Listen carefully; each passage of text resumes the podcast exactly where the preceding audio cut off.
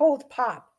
January 8th, 2014, I went to a couple of stores looking for a can of pop. They didn't have any cans, and there were several Asian students with their laptops. Help from women. January 14th, 2014, I was having a conversation with a couple of women. One offered for me to stay with her for two weeks and mentioned the desert hot. Had a list of items that I wanted to purchase but could only afford one item per month. I wanted to go to a different library to see if I could access the Wi Fi. There was a narrow hole that a guy navigated through to get out. Okay. I don't remember this dream too much. I was having a conversation with a couple women.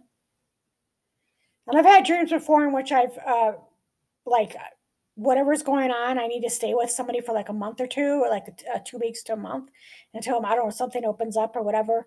I remember having in one dream, you know, asking to stay with somebody so I can get my surgery. Um, that's might be going on pretty soon here in real life, 2022. Um, so I remember someone mentioned desert that it was hot, hot. Uh, I don't remember about the list. Um, so I would usually go to the library to do Wi-Fi because I was too cheap to pay for it um, in my apartment. But now I have Wi-Fi in my apartment. so so much easier.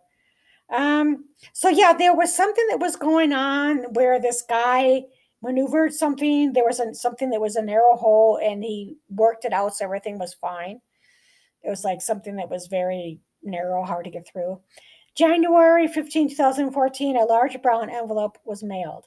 So I, I might have received something in real life. I don't remember.